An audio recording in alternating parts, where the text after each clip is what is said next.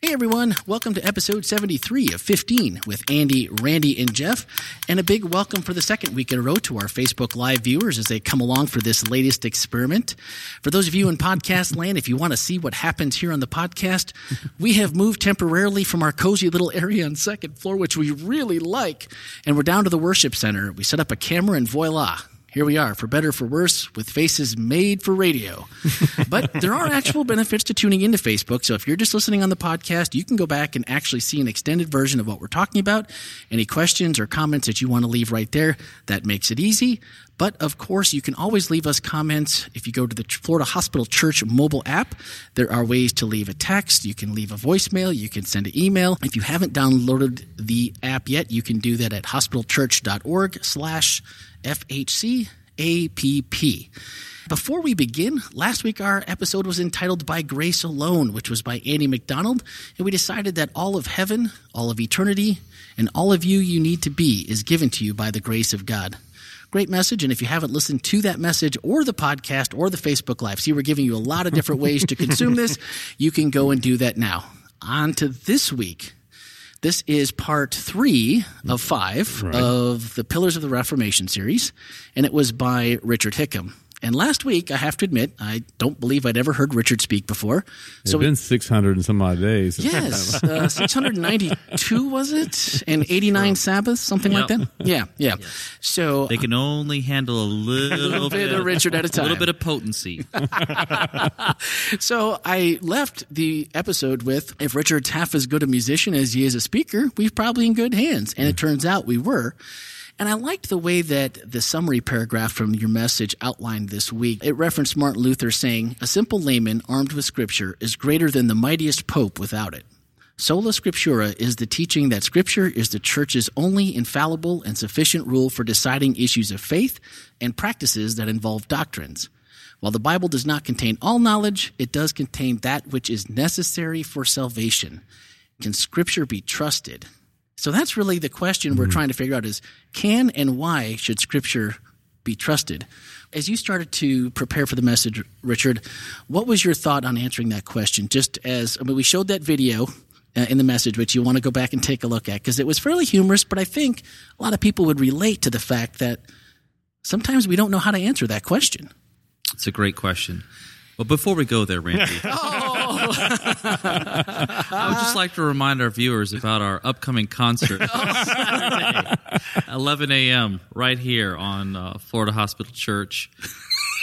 Can I just hijack your podcast? You sure Before can. I get to the primacy Did you of the Bible. Out of your he believes in the primacy of Scripture behind his musical yeah. concert yes. this Sabbath at 11 There's o'clock a new album here. coming out. 11 o'clock. We're going to have a little mini preview concert, 11 to 11.30 for lifelong worship.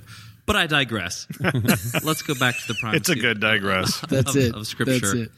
So all of these topics tie together: saved by grace, saved by faith. All these things they all point back to Scripture, and we don't we can't observe that in nature.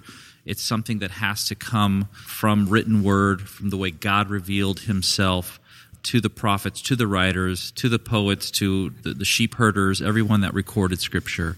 So you can look at it through a number of contexts, through history, through what's been able to have been proven as much as anything in the past has been able to be proved through the lens of prophecy, the many prophecies that were fulfilled, particularly of Jesus Christ, his coming, as we look to the to the big arch of Scripture and the story that it tells. And then uh, finally, for me, the personal revelation that I've observed in my life, in relationships, in the moral code imprinted on humanity those are the reasons for me that it's true. You have to prove its trustworthiness to your own trying it. I mean, is that bridge trustworthy to cross? Well, after I've crossed it a couple of times, I'll say, yeah, it's a trustworthy bridge. You know, and sure. so I, I, think the, uh, opening Scripture and letting Scripture speak into our lives and watching how it affects us helps us build the trustworthiness. I, I love one of the persons in the little uh, movie interview kind of thing, a man on the street, about I know the author and so it's trustworthy. And I thought, ah, that's really that's really a pretty cool perspective as well. I like yeah. that because for me personally, I just felt like, or I've always felt like the Bible was just more common sense. Mm. You can look at the cause and effect, and you can pretty much say, well, I may not agree with every last thing, or I might not understand every last thing. But when you look at what the even even simple th- things like the Bible showing us what might be good for us, what might not be good for right. us, common sense usually kind of pans those out where you look at them and go, man, that was pretty spot on. I, you know, this went better. this did not go so well. well, it's considered wisdom literature. And I, I like Andy Stanley's sermon where he talks about, "I'll stop worrying about doing the right thing uh, from an ethical perspective, but just do the wise, Wise thing. thing. And the wise thing will end up probably being the right thing, the ethical Yeah. thing as well. Yeah, we have ancient history and we have recorded history. We have the history that sometimes gets lost in mythology and legend and so forth.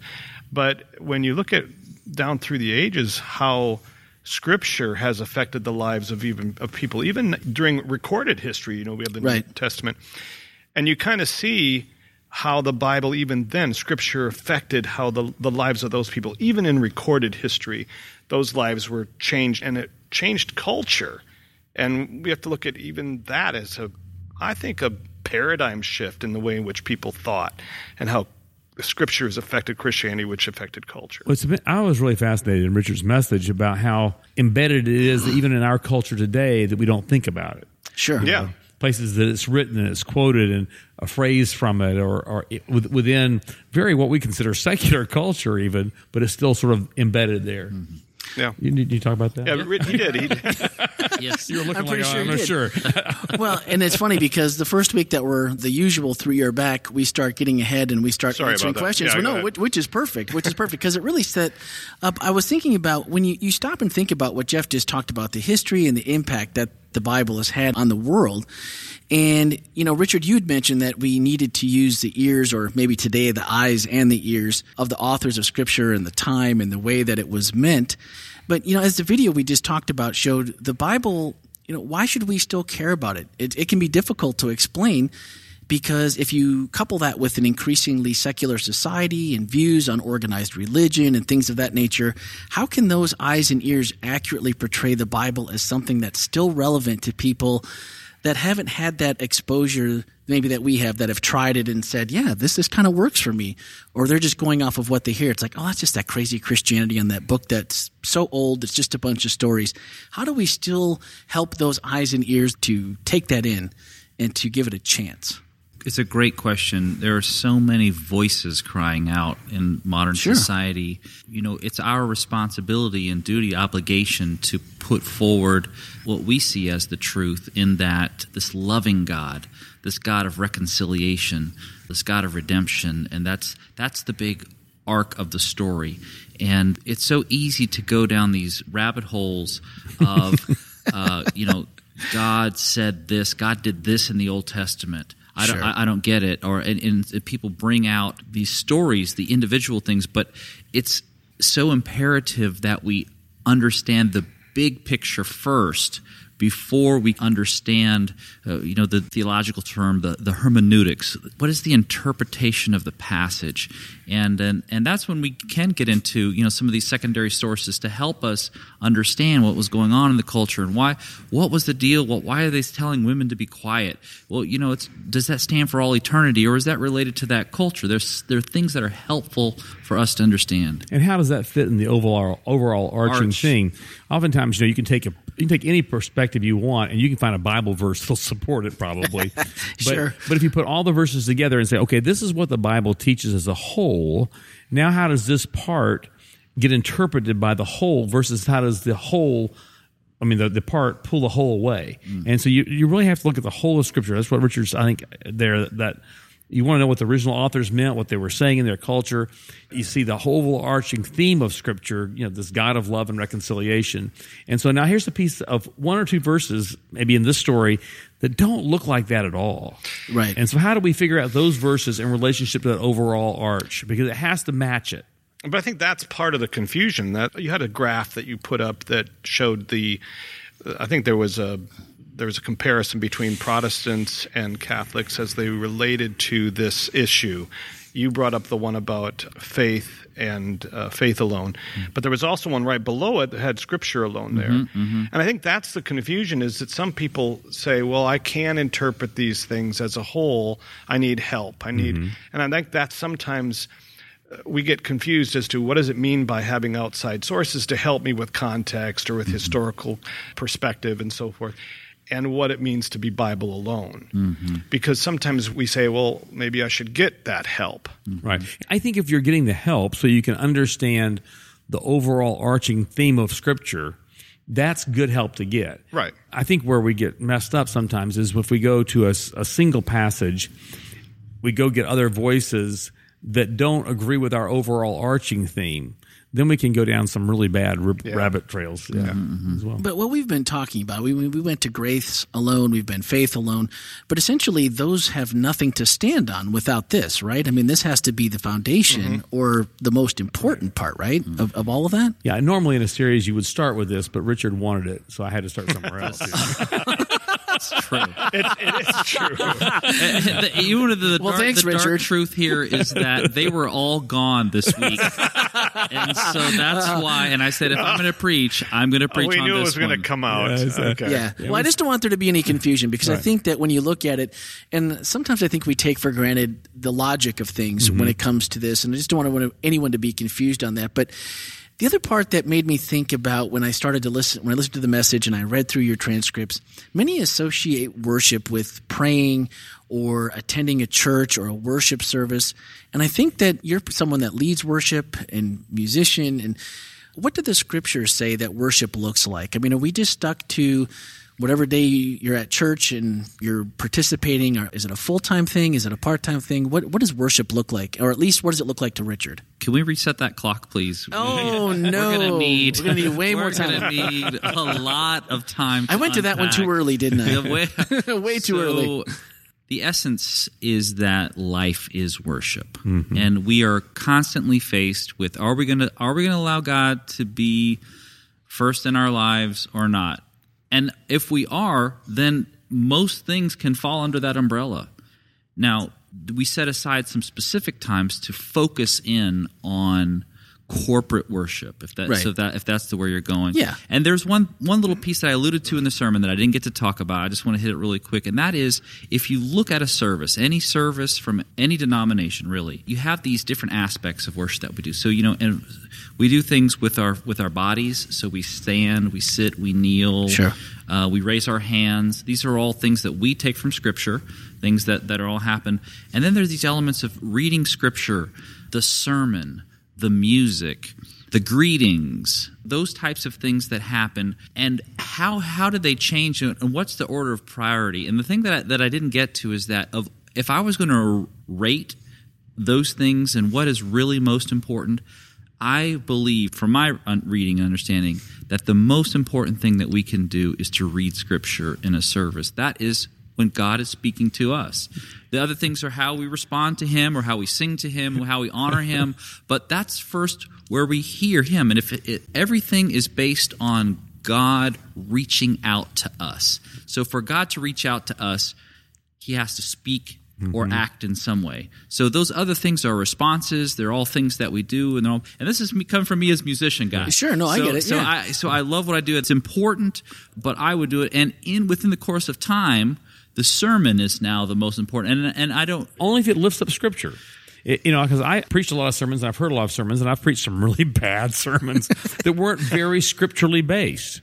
And so, if the sermon is holding up Scripture and it's you're reading Scripture, you're exegeting mm-hmm, Scripture, mm-hmm, mm-hmm. then that is Scripture being spoken to the congregation. If you're picking a topical idea and reading some kind of books about it, and you know maybe never even refer to Scripture or don't have any scriptural basis for what you're saying, that's a, a human endeavor that that we ought to just stop It's and just read a a couple. lecture. Of, it's That's a a good- lecture. that's a It's good maybe a good self-help. lecture. Yeah. And, and the other thing is, is the the um, you were saying reading scripture. It, so critical and that we build that back into our services it's part it's part of our worship and everyday life being worshiped the, the whole life being worshiped everybody worships something Yeah. whether they're a churchgoer or a non-churchgoer everybody's a worshiper Work. yeah. And so, what's your top priority is what you worship.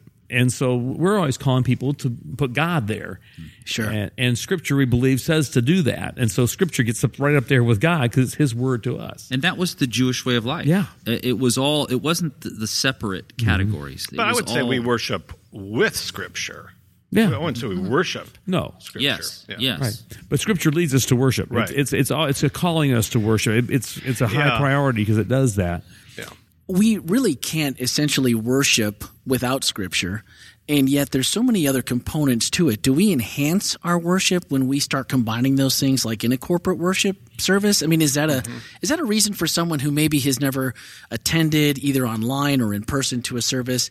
And those of us that do it all the time, I mean, maybe we get a little jaded, but every once in a while, you you go and you have an experience, whether it's to scripture, it's a combination of drama and music and the message and scripture, and you put it all together, and for some reason, it just hits that chord where you leave that day feeling like, wow there was an experience. I felt God today here. And so I'm, I'm just hoping that there's a way that we can explain that to someone that maybe hasn't had that experience or. When we do it best, we've thought very clearly about the message for the day based upon Scripture. Yeah. And then that Scripture we say how, how can music enhance that how can drama enhance that how can a reading of scripture enhance that how can a testimony enhance that how can a piece of video enhance that so that that scripture a word from god gets anchored in our lives. And that's why in a corporate setting, when you have all these angles pushing it towards you, it does help. It, it's, sure. it's, it's, all of a sudden a song that Richard's picked out that matches the scripture's message. You can send that into your heart and your soul in a way that you know a zillion words can't but with with music to get combined it does or a person's personal testimony about how this changed my life that can just alter everything uh, i'm going to add to that also it's you can see god moving in this week Phil read during the special music, and he said the exact same things that I was saying. We had not talked about any of these kind of things. And so when that happened, and he and I caught eyes and talked about it, it's like we recognize the Spirit of God is at work. Mm-hmm. Another part about that is the Spirit of God, when we have prepared our hearts as worshipers and as those who are giving the message. So every time I'm up here, we, there, there's a special kind of preparation, just that I'm in tune with, mm-hmm. with God and what's going on in my teams. We're all praying, connected spiritually, and, and the same for those who are coming in as worshipers. You know, we talk about consumer worship versus, you know, what am I getting versus what am I giving? And so when you come and you've prepared your heart, to communicate with God, to do it, then you are able to receive that message more fully and recognize how all those pieces fit together. That's right. Well, as always, we are coming up short on time for what we have to say, so we're going to have to wrap it up. Hmm. But I would encourage anyone that's listening, if you haven't ever shared the podcast or the Facebook Live, go ahead and do that because, you know, what Richard just said, that kind of worship experience happens here at the Florida Hospital Church on a real regular basis. It's an effort that you can see the time and the thought that tries to pull everything together to give you that worship experience. And if you're not sure how you even prepare yourself, like Richard was just talking about, that's something we can help you with as well. Get yourself prepared to come to worship. But as we start to wrap up, one of our FHC takeaways from this past week asked, How much time in your daily life should be given to the reading of Scripture? Reflecting and meditating on Scripture. Would love to hear what your rituals are. If you have one that you're happy with and seems to work for you, and you know maybe it's something that someone else hasn't thought of, and it could be a way up to help somebody else. Would love to hear that. You can share that directly in the FHC mobile app in many different ways, but you can check on the podcast tab, and they are all there. Final thoughts. This week we wrap up with two sentences from Richard's message near the end. He said, "My friends, I hear from some of you from time to time that you're waiting for God to speak." I would answer you to be still, read the pages of the Bible, and listen. and that's pretty good advice. Yeah. So, upcoming this week, we are back to our once a month series from the heart with a message entitled Mind the Gap. And is that you, Andy? Jeff. Jeff. Oh, Jeff. Woohoo. Yeah, we're going to be doing the gap between orthopraxy and orthodoxy. And what is it that causes a lot of those gaps at times? And we just unpack what those two mean in case somebody doesn't. Well, orthopraxy is typically that which we would deem correct conduct or behavior, and orthodoxy would be which we would deem correct teaching or doctrines. Oh, this could be a can of worms by the time we get to next that's Wednesday. That's why Jeff's preaching. that's why Jeff's preaching. All right, Facebook friends, stick around for a few minutes, and if there's been any questions or comments, we will answer those before signing off. But for the podcast, until next Wednesday in episode 74, this is Randy for Andy, Jeff, Richard, Tom, and Stanley saying thanks for joining us, and we will talk to you then.